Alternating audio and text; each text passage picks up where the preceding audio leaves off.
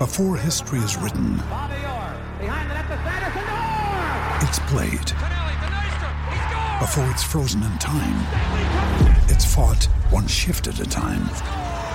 Before it's etched in silver, it's carved in ice. What happens next will last forever. The Stanley Cup Final on ABC and ESPN Plus begins Saturday. Yeah, I mean they're they're quick to pucks.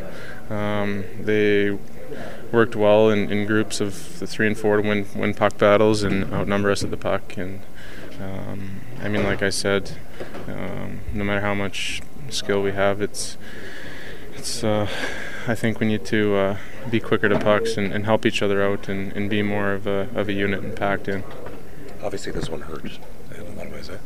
Yeah, I mean, there's only a handful of games left, and I mean it's right there. And um, I thought that uh, I mean we're in this dressing room looking to get points every night, and I mean I think tonight was disappointing.